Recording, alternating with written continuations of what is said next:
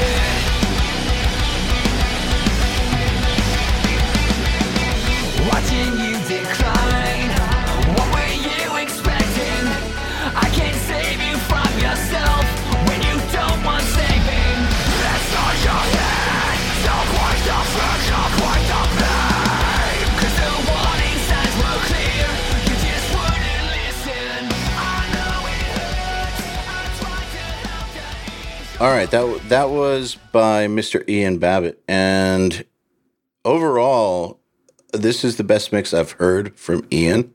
So good job, Ian. It sounds like the song. It sounds like the band. Yet here's my issues. the tones are good. Nothing really sounds like shit. It's just a little too bright for my tastes. And overall, the cymbals are a bit in your face and harsh, and I'm not hearing enough low end. And that's overall. My first real issue is in the intro because it doesn't sound like an intro. It just goes way too hard. If you compare it to the original mix, where the dynamic is more sub- subdued. This one is balls out, and the hi hat is too loud, and which helps it sound balls out. And the problem with that is when the full band comes in, it doesn't sound like boom, now we're going. It just sound like the mix just got bigger and things got more intense the moment the band comes in. So I think the dynamics and the feeling of it are just a little bit off. Um, and I think one of the things that's missing here that's preventing it from sounding huge and driving is the bass tone and EQ. And you can hear that the bass comes in once the band comes in, but you can barely feel it. And if you contrast that with Carl Bown's mix, that's a huge differentiator. When the band comes in, you can really, really hear that gnarly bass tone. And you can feel it underneath, just thumping and swallowing other mixes in its path. It, it kind of in this one, the band comes in, the low end doesn't change. It's like, where's the bass?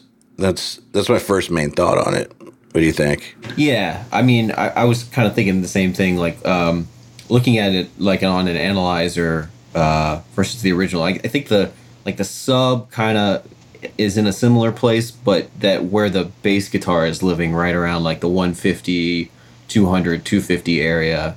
Um, seems kind of scooped. And probably just the probably the rhythm guitars too. Just that that whole like lower lower mid thing seems a little light, and everything's just kind of congested up in the uh, in the 3K range, um, like you were saying. Yeah, well, that that kind of goes along with um, the, what I was about to say about the vocals. Well, kind of goes along with what, what I was about to say about the vocals. Not really. Actually, it doesn't really go along with what I was about to say with the vocals, but going to say that when the first verse comes in, there's a vocal delay, uh, like a delay throw, and it's so distracting. It just kind of sounds like dude wanted us to hear that he put a delay on there. Um, it's not so much that a delay was dialed to fit the music, it's just here's the delay. And again, if you compare it to the original, there's plenty of delay and effects on the vocals, but they're in there for texture. They don't dominate.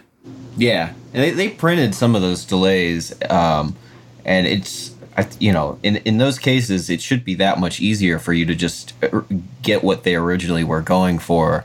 Um, and just try not to overdo it. Because yeah i mean it's easy to be like oh man look at that that adds so much depth and texture to this part and then you come back to it it's like 6 db too loud. So you know just keep that in mind when you're dealing with the vocal effects. It's it's really about the lead that's you know yeah, I mean, I guess maybe there's sometimes where it's like, ooh, that's a cool effect. But I think in general, the effects are there to serve a purpose, as in give vocals more depth or more ambience or something like that. They're supposed to support the vocal more than be more important than the vocal. Yeah. You know? For sure. Yeah, it's I mean, you could kind of say the same thing about the the chorus effect uh, that's going on in the vocals in this song. It's like that's kind of a defining feature of of that vocalist's sound. But at the same time, if you if you were to push it way too far, it would just turn into a chorusy mess, and you would just be like, "Why is this guy covered in a chorus pedal?" So you're talking about that track that Carl included. Uh, shit, it escapes me what it's called, but it was a vocal effect track that vocal pedal or something like that. Yeah, it, he ran it through a bunch of Electro-Harmonix pedals and uh, like Boss guitar pedals. It's all guitar pedals, and it's all just like choruses and saturators and cool stuff. But it really, you know, it's exactly like you said. Um, when you put it in there at just the right volume, all it does is it adds this character and size and something unique to those vocals that's just awesome. Whereas if you turn it up too loud, then it just starts to sound like, you know, passing the joint a little too much, you know? Yeah. so on the other side, if you mute it, it's it's kind of like it, it almost doesn't sound like Bullet for My Valentine anymore. Yeah. which is an interesting Exactly. thing that they've carved out a, a specific you know it's like chorus has been around for years but somehow they've made that um, a defining attribute of their sound without it being cheesy so good on them I think that's you know that's kind of the beauty of music in a way. Like I mean, you, you could say that you know that cliche of the same twelve notes that everyone's had, except at least in Western music. Um, but you, you know, it, use the beauty or the genius in taking this further is in finding new ways to use the same tools or sometimes there's new tools but not that often. So it's in in new ways to use the stuff that everybody's had for a while with the exception of the Soothe plugin. That's new and awesome and and people should be careful with it just as a side note. Yes absolutely. It- you can go too far with it for sure. Okay so another thing that i was thinking was that the bright cymbal plus the lack of low end uh, let me just say the the bright overall uh, sound of the overheads and rooms, uh, along with the lack of low end, is really really apparent in the chorus, and the kick and snare are very audible and in front of the entire mix, and that's commendable. But in the chorus, it really starts to stick out in a weird way because it feels like there's no there's no like big audio blanket to go around it, like big guitars and bass. So I'm hearing a loud kick, a loud snare, super loud cymbals that sound almost white noise ish. Vocals are at a decent volume, and guitars in the background, and like no bass. And I definitely think that if those cymbals were tamed, you'd have more room for the very important guitars. I mean, very, very important guitars. Um, and if you had the low end right, you wouldn't need to overcompensate with those drum levels. Yeah, for sure. Um, yeah, I think if if I kind of if we just look at uh, his mix versus the original mix, kind of looking at that centered around the 3K area, and then looking around like the the 200 area, you probably just kind of really zoom in on on what's going on. So I'm just gonna loop the the first heavy section for a minute. Um, And for and this is is this from the original or from Ian's? This is Ian's. Uh, I guess I, am gonna get a uh, level matched first, but. Uh, Okay.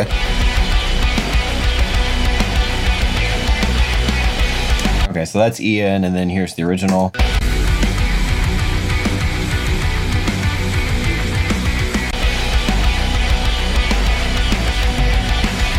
See, it's like immediately once you kind of flip back and forth, you get um, get some sort of different perspective on it, and it's like the first thing that I hear is is that kind of nasally thing in in the upper mids. Um, so why don't we start there and just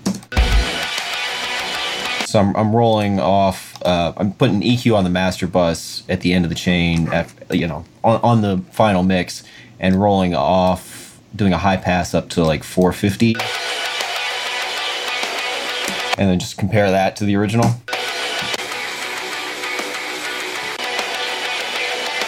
So this and this part doesn't have any vocals in it, but I'd say for this part, the you know, the level of that lead guitar, you should probably look at that. and that's kind of you know i mean lead guitars generally you, you want them up in that vocal range but it seems like it may be a little too much in this case but It's pokey. yeah so this is like sweeping around like the 3k area And this is this is ian's mix and then versus the original so if we just take something so like before that if i just kind of make a cut around 3K.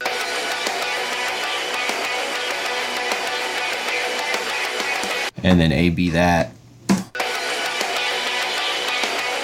That already clears up so much.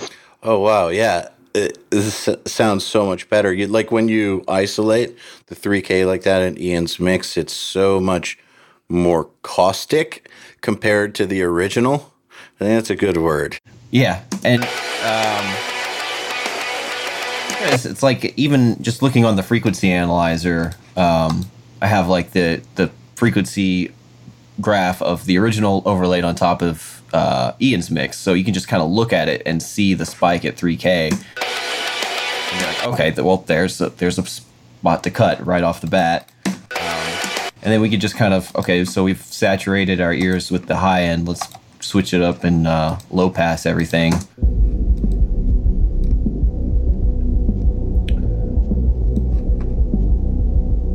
This super low sub stuff is pretty even. Like, so here's Ian, and then here's the original.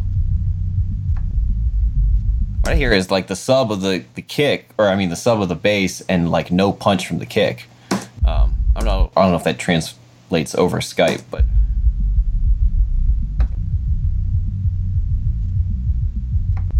It does. yeah, if we pull that low pass back up to maybe like 280, 300, and then AB. So this is Ian, and the original. There's a big difference here in that like 150. Let's see if we can boost around 150, 180, something like that, maybe.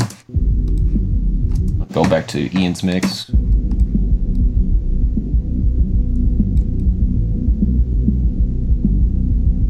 So I'm boosting like 5 dB at 160. So it's uh, AB. So this is without the boost on Ian's mix. And then with it.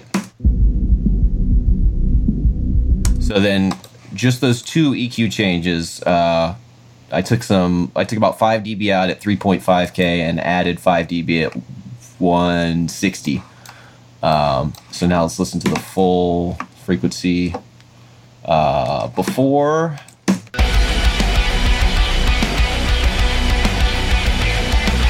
After.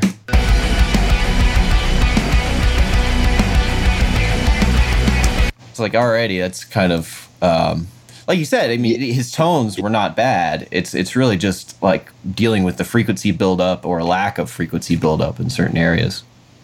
Absolutely, it makes a huge difference. Like it takes away that, uh, like before when you were A being them, and when I was A being them earlier, making my notes, it kind of, like at first when I heard Ian's mix, it sounds pretty good, but then you A B it, and it's like it almost sounds like an AM radio compared to the real thing because of that hole in the that hole around that 160 area, and then also the too much 3K. So like that makes a big difference. I have uh one last note here. Well, two final notes on this one. Um, good job on getting the ghost notes to sound like ghost notes on the middle section. However, some of the rolls sound a little machine gunish, but maybe that's in the genre. You still did a good job with the ghosts. And again, I think the dynamics and feel are off here in the build up part. Um, I do like that it's been brought down. That's correct the build up part should come down because um, it's coming down from a heavy part and then it's building back in to what should be the biggest part of the song. But didn't do enough to build the tension before the final chorus that comes back in. So when the chorus comes back in, it sounds way, way, way bigger than the build up because the build up was anemic. Um, if you listen to the original Carl Bown mix, you'll notice that it builds and builds and gets more and more chaotic. And then when the chorus comes back, it's not way, way bigger, but it's a little bigger. It's bigger. It's enough bigger to keep the song going, but he didn't sacrifice the drama of the buildup. Um, and also, there's a pause. There's a this is and this is like placed there very cleverly. Um, pause between the end of the buildup and the beginning of the next chorus. That pause allows you to get bigger with the buildup because it provides a space between when you hear the chorus. So they're not right next to each other. Um, you can make the chorus, uh, you can make the perception of the chorus be that it's bigger than it actually is in comparison because of that pause. So use that pause. That pause is there to help you. Yeah, for sure. Getting those dynamics right is is really important. Um, I, I, was listening to that that build up, that snare roll build up thing, um, and it seemed like it was it was pretty sampley on the original one, and it's one of those Yes. personal taste things that like I feel like it's going to be interesting to see different people's mixes and how they. It's always interesting, like especially ghost notey type stuff of like who can come up with the best version. Like th- there was a similar part in in that Bring Me the Horizon mix where I think it starts out on like a snare roll. And it's just, that was like the first drum part that I heard in everybody's mix, and it was like so interesting to see how everybody treated it and tried to massage it into the right place. But it's a even just something simple like that is is really difficult to get perfect for you know this kind of dense mix. Yeah, and it's interesting. Oftentimes, uh, you know, what is deemed acceptable by the production community and the the people who sign off is not what drummers are cool with for this kind of part. Um, it, it, I mean, I, these parts are always a little machine gunish, and that's why I said that maybe that's in the genre. Um, but he did do a good job, at least with the. I'm talking about Ian here. Um, Carl did a good job, anyways. But uh, Ian at least did a good job with the lower ghosts of making them sound like ghosts. At least it doesn't sound like this weird machine gun blast beat trigger ghost mess.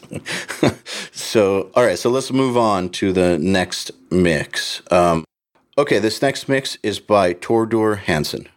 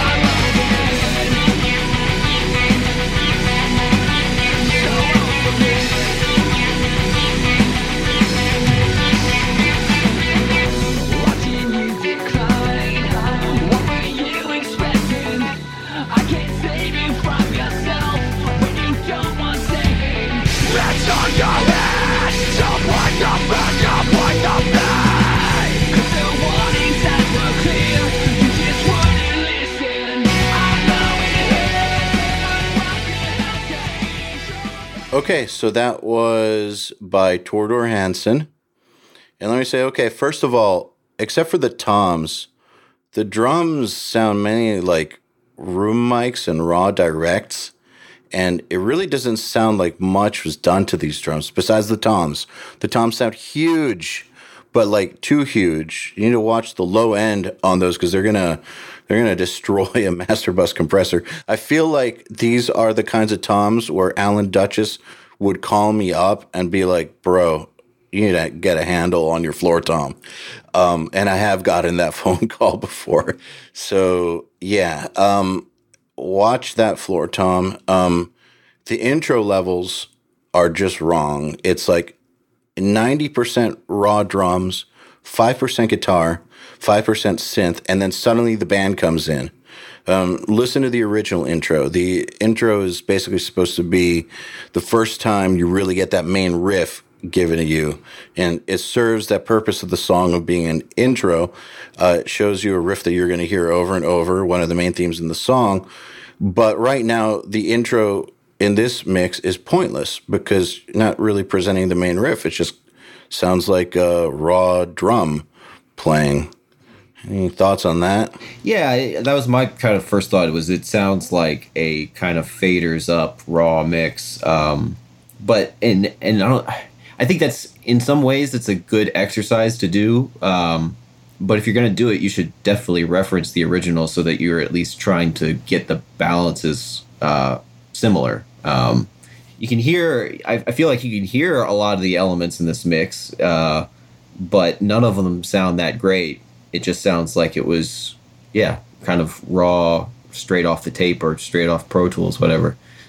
Well, it's not. It's not taking the song into consideration. Yeah. Yeah, it's like if you want to go raw, fine, like whatever, but like it's missing the point of that intro on a on a song level, and so in that case, you miss the point of the song of that intro on a song level, then the production, I mean, the mix choice is even weirder because it's like it's raw as hell sounding and it doesn't serve the purpose.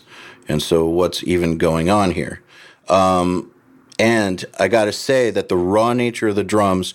Now, by the way, I'm not against raw drums. When done right, I fucking love them.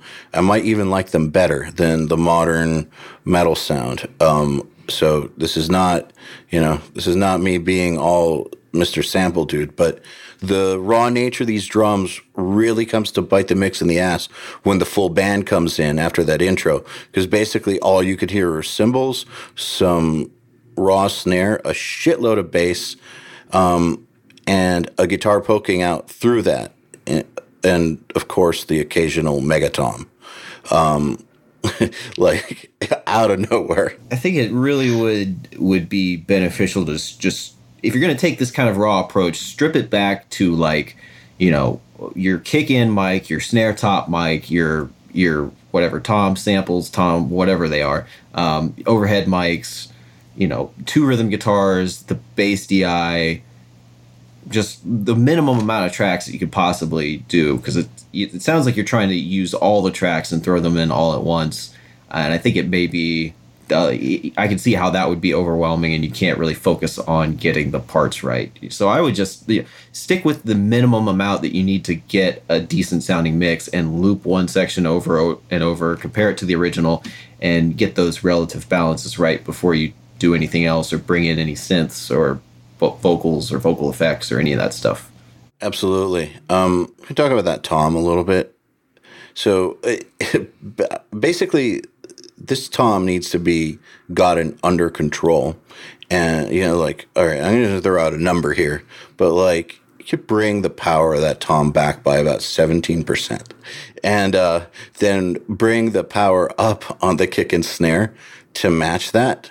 And uh, because right now, there's all floor tom power, zero kick and snare power, and that just doesn't work. The only time you can hear the kick and snare doing their thing is in the verse and intro, and even then, is very very subdued, and any instruments immediately drown them out. Um, Got to become more comfortable with the direct mics, and possibly use some samples. I'm not just saying to replace them because these natural drums are great, but at least enhance them. Like you got to do something. This isn't working. Yeah, find uh find a sample that you like or that you don't hate, and and see how close you can get the natural drums uh, to match just like the frequency balance and and like the the punch of that sample. And you could do it with especially with well tracked acoustic drums and and doing some of the cymbal gating tricks that we've been talking about on fast tracks and on nail the mixes. Um, you could you know as long as you know what you're going for and you're not afraid to uh, to do some serious cuts and some serious boosts um, and you know how to get that cymbal bleed out of there, it's really not that hard to get your natural acoustic drum mics to sound consistent and and punchy like a sample would be. Yeah, absolutely. Um, actually, I gotta say the only time I kind of like the snare is in the build up. In that build up section, um, the snare itself actually sounds all right, but unfortunately, it gets weird as soon as other drums start happening, and the build up doesn't really work because guess why? The floor toms in the build up sound bigger than the chorus that comes after it, a lot bigger. So the chorus is actually a step down because you know it's like snare, snare, snare. I mean, some guitars come in and then like kick and toms or whatever, and it's building, building, building, and then boom, chorus. But in this case, in the build up, the toms are so huge that it sounds like the chorus after is a step down. So uh, basically, this tom ruins the entire mix. I think, like that. Just to put it nicely, it may be uh you know i, I think it, even even with good sounding toms um once you get them in the mix especially if there's kind of a variety of whether you know there may be tom fills where he's playing 16th notes and then there's like the thunder tom parts um, and those are going to require some pretty drastic automation if not processing them completely differently if not augmenting them with other mega tom hits. Um, you know, obviously getting the tom to be loud enough is not the problem in this case, but just just goes to the point of uh, toms can be tricky to get them just in that perfect place, um, and it's really easy to make them way too loud and have them fart out your car speakers constantly. Yeah, because they're fun. It's fun to get megatoms. Like there's something validating and manly or something about it. Like it's just like, yeah, toms. But like you don't realize that you're you're crushing the mix. And I don't mean that in a compression sort of way. You're just like crush well, even though that happens, you're crushing it in a bad way. Like you're crushing it like a can and throwing it away. It's just it doesn't go well. Um, it's a very quick and easy way to destroy a mix. So here's my suggestion, and tell me how you feel about this. My suggestion is start over um, and really, really work on getting an even but powerful drum sound with a full kit where the shells all have similar punch as each other. Start there, go from there, then worry about the rest of the song. Yeah, I think that's that's good advice. Um, especially, yeah, if you're gonna stick with the raw drum thing, you gotta at least have those kick and snare banging um, and get those overheads in there, and then from there you can just kind of massage the guitars and bass in. Um, that should be a little less work because they're recorded really well. Yeah, exactly. And at that point, you know, if you bring in the guitars and uh, the kick starts to disappear a little, at that point you can decide maybe I need to give it a little bit more of an extreme EQ in the five or eight range uh, once the guitars are in, or maybe I do need to add a sample. But at least you'll be coming from a you'll be coming from a starting point of balance and power with your drums, and can decide accordingly. Yeah, and I, I think it's probably going on the the topic of like templates and speed mixing. Um, having like a, a ready to go chain for uh, natural kick and snare and toms probably too. Really. Um, is one of those things that's it's fairly easy to template out um, and and just have you know a handful of parameters that you change for each snare drum. So um, maybe consider doing that, even if you so you know you could still do your kind of raw faders up style mixing, but at least your your initial drum mics are getting some getting some love that you know gets it a lot closer to the final product. Yeah, I mean, look, man, let's be real. Uh, drums, especially in this genre, whether you're going sample or not, do need a lot of love in order to sound right. It just it just is what it is.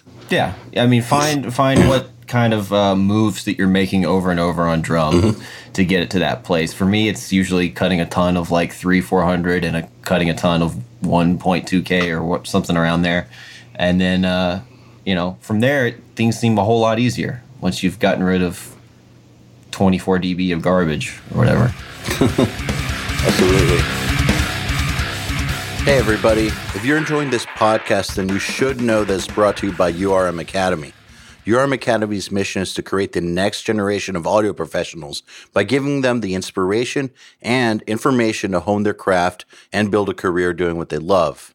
You've probably heard me talk about Nail the Mix before, and if you're a member, you already know how amazing it is. At the beginning of the month, Nail the Mix members get the raw multi tracks to a new song by artists like Bring Me the Horizon, Gojira, Asking Alexandria, Machine Head, and Papa Roach, among many, many others. Then, at the end of the month, the producer who mixed it comes on and does a live streaming walkthrough of exactly how they mixed the song on the album and takes your questions live on air.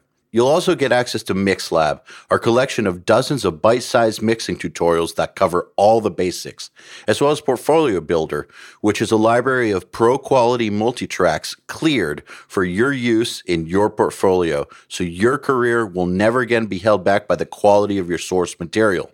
And for those who really want to step up their game, we have another membership tier called URM Enhanced, which includes everything I already told you about and access to our massive library of fast tracks, which are deep, super detailed courses on intermediate and advanced topics like gain staging, mastering, low end, and so forth. It's over 40 hours of content, and man, let me tell you, this stuff is just insanely detailed. Enhanced members also get access to one on one office hour sessions with us and Mix Rescue, which is where we open up one of your mixes on a live video stream, fix it up, and talk you through exactly what we're doing at every step. So if any of that sounds interesting to you, if you're ready to level up your mixing skills and your audio career, head over to urmacademy.com to find out more. Okay, moving on. This one is by Mr. Brad Higgins.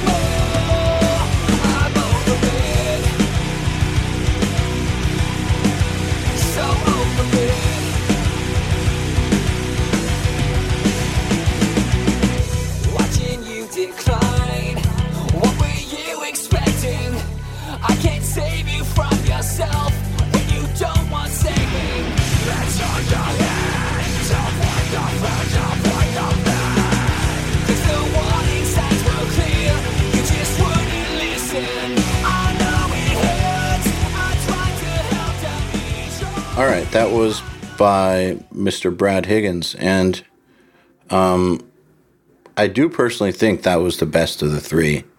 Uh, what do you think? Um, I don't know. I You don't have to. You don't have to agree with me, but uh, I think I might go with Ian's just because it sounds a little more modern to me, um, just from the raw tones. Um, whereas I feel like this one is a little more mid-rangey or something. Um, although I do let's get into what that or something is. yeah, I, wh- I guess the thing that I really like about Brad's mix is uh, that the low end seems pretty close to the original. Yeah, yeah, that's well, I guess to me that's the big thing. I feel like that's what separates the men from the boys when it comes to modern mixes is that low end. And I really do think it's really the one of the hardest parts of of mixing heavy music. Um Well, I think I think it can be, um, especially if I mean the the thing that's made the biggest difference for me is just being able to roll things off and listen to it that way. Um, it, it was just kind of impossible for for me the way my ears were without being super in tuned or trained or whatever um, to be able to separate what was going on down there from from the rest of the mix. Um, even even if logically I could think about it, well, I'm just supposed to ignore the high end of the the kick and the snare. It's your ears are not just going to ignore it because you're you're logically that makes sense.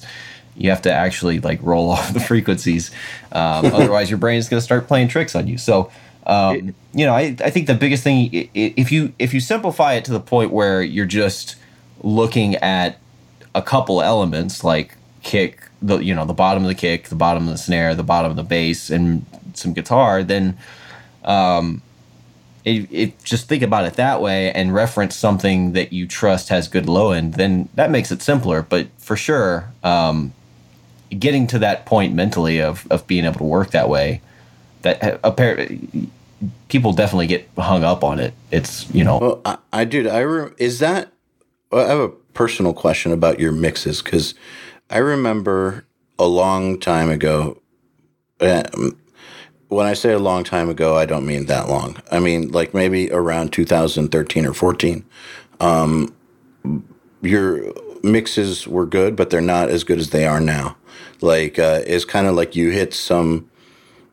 I've watched you go through different periods where your shit gets way, way better in a short period of time. And then, like, you know, like, then it plateaus for a while and then it gets way, way better. I think that's how most people evolve. But I remember once, maybe 2013 or 14, uh, you were having a problem getting enough low end in your mixes. And you told me that it was because you didn't have a good way to hear low end. And so you were afraid of adding too much. And so like you were erring, you were consciously erring on the side of caution.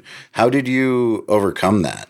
I think a lot of it was was like really um if well you know it, it sucks to say but if you can't trust your ears on something you've got to trust your eyes or you know you have to have some tool to be able to uh, be able to make up for what it is you're not hearing uh, so in this case it's like if i can look at it on an an- analyzer and see well first i'll check my ears and say well the, the low end sounds roughly in the ballpark. Let me check an analyzer and see what's going on at like 35 hertz versus 60 hertz versus 80 hertz versus 120 because if i just listen to it on my own i might not be able to tell the difference uh, between 60 and 40 or you know 100 and, and 60 um, and that's that's i think that's one of the things that um, you see a lot of in in amateur mixes is a build up around 80 and 100 where people can actually hear the stuff coming out of their speakers um, and then it dies off around 60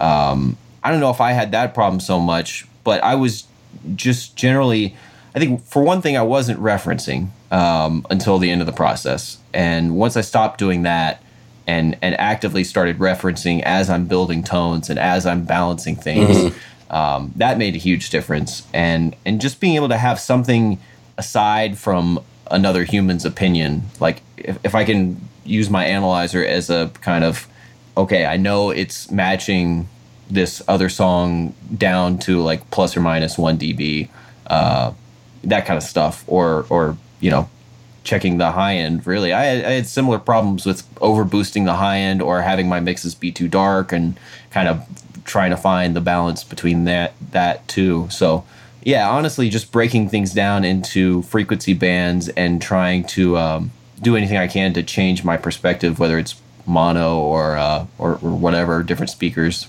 anything Interesting. Like I never thought that I mastered low end or anything, but there was a time period around 2013 or something where it got way better. Like it it turned a corner, like for sure. Um started to understand it a lot more.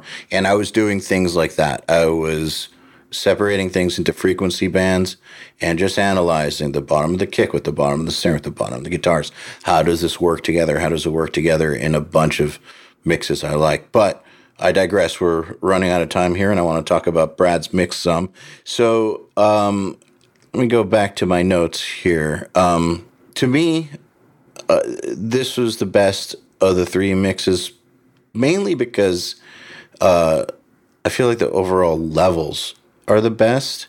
Um, but I would say that there may be a hair too much low end on the kick. Either that or not enough of that five to eight K click on it. It's just it sounds okay when there's very few guitars or not much bass, but just gets kind of lost. Normal, you know, that's a normal thing when everything comes in. Um, I love though that the low end comes to life when the main song comes in.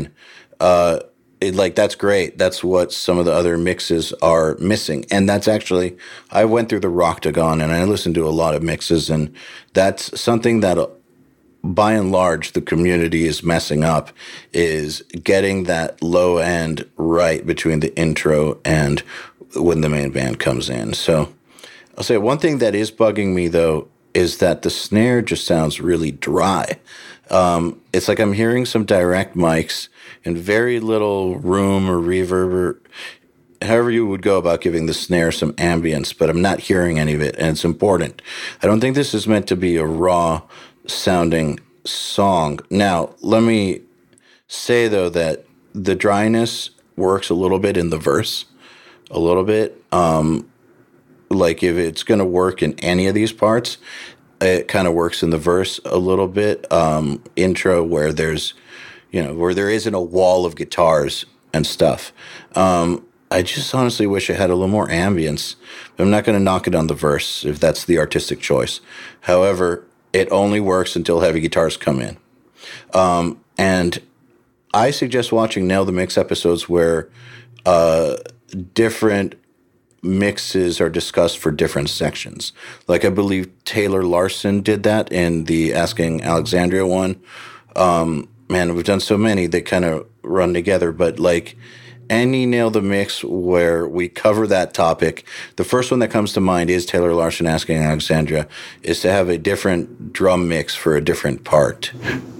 Yeah, I, that's what I was gonna say too. And uh, yeah, the the more you can learn to deal with um, seemingly complex tasks like having multiple drum kits within one session, but just simplify it down enough so that it's uh, manageable.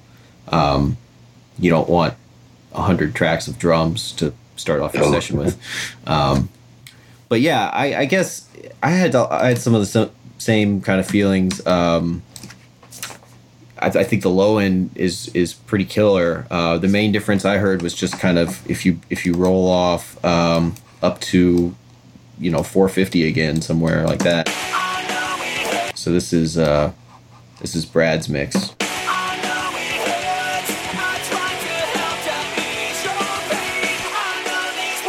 And then this is the original.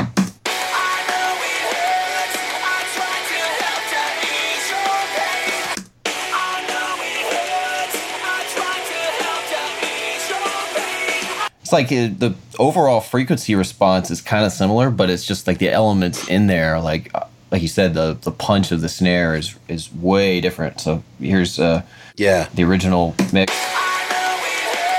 Like that pop of the transient is like, yeah, it sounds like a transient designer or something pushed pretty hard. Um, and then maybe if we put it into mono, we could probably tell like the relative balance between some of the the mono and then the stereo guitars.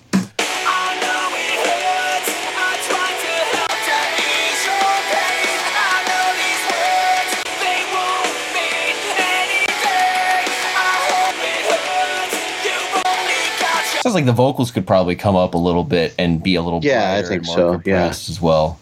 Um, I mean, everything is a, sounds a little a little mid focused to. So this is Brad around 500 hertz, and then the original.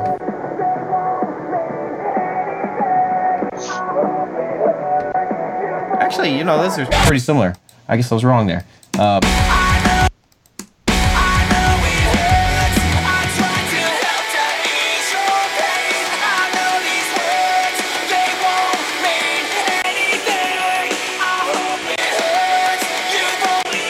end though, it does it sounds like we need some more Yeah. presence in the cymbals for sure. Um, I would agree with you on that. Yeah, um, I think that's a pretty common thing. Is either either people have like a big build up at like 8K in the cymbals that needs to be cut. I think that's sometimes maybe that's just a certain pair of mics that gets commonly used, or certain cymbals have that, um, or or the cymbals are just way too low and everything else is trying to compensate for that high in brightness. Um, so yeah, I mean, I think in this case, if you can just kind of work on the the more mid range and upper mid range stuff, uh, now that you've got the low end in place, you're kind of well on your way. But yeah, main thing, like you said, the punchiness of the snare, uh, just really, I think, yeah, that seems to be a common thread between some of these mixes is just getting the natural drums to sound a little more slamming. Um, and you know, And the ambience, get the ambience right. Yeah, I think sure. that's really important. nobody wants to hear just the direct snare. You want to hear the the big bloom of the snare in the room. unless it's a Rage Against the Machine record or something. Um, I, I guess I have a couple more notes. Um, uh, I think the build up isn't smooth. Um, it sounds like the snare show at first. Like the snare is way loud in that build up. Um, and then when the f- guitars first come in, it's like boom, jarring. Sounds like there's no fade on that guitar track that just comes in. I don't mean like a long fade. I mean like a micro fade. The kind of stuff that you put on tracks so that they don't sound like they just like popped out out of nowhere and hit you in the head. Like um, it sound it sounds like it's just there. Uh, and then as the elements add to the the snare, just kind of gets lost and things start getting buried. Now, look, I was taught by a very good mixer that one of the ways you get things to work in a mix is not by turning everything up. That as you get elements, you turn down the things around it. And so I know that that's how you should do things most times. But in this case, I don't think it's really working too well.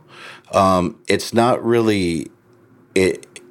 It just seems like everything gets smaller as more elements get added and things start getting buried more. Um, I guess the example that I was giving though is like, say you have um, heavy rhythms and a lead guitar comes in, uh, you know, but you don't want the guitar to blast your head off.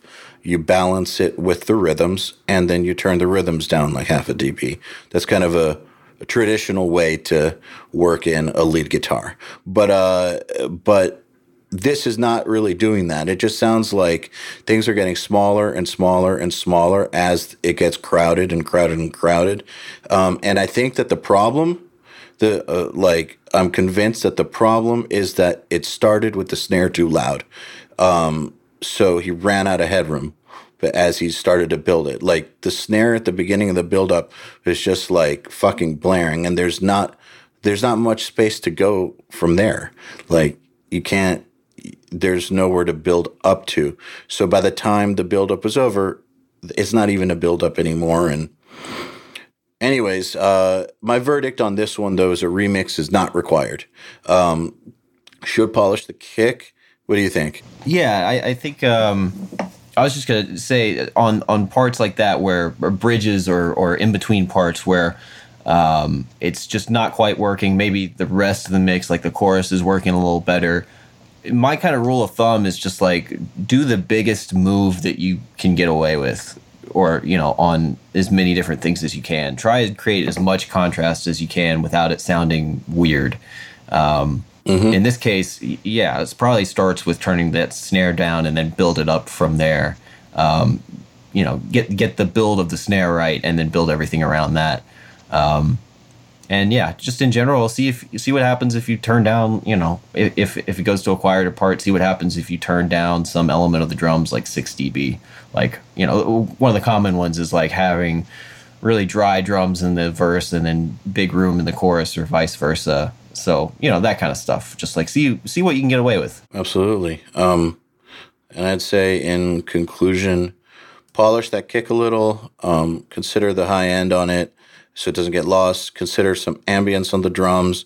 Uh, consider a longer snare somehow, either through using the rooms and overheads or a reverb on it or a sample underneath it, um, especially in the choruses. Work that build up better and do explore different mixes for different parts. Yeah. And uh, with that, got to bring this episode of Mix Critique Monday to uh, to an end. Thank you for being with me, John Douglas, and uh, yeah, thanks to everybody for listening. And uh, I hope that you guys tune in on May twenty second, two thousand eighteen, to watch Carl Bown show us all how this mix is done for real. Yeah, for realsies. For reals. To get in touch with the URM podcast, visit urm.com slash podcast and subscribe today.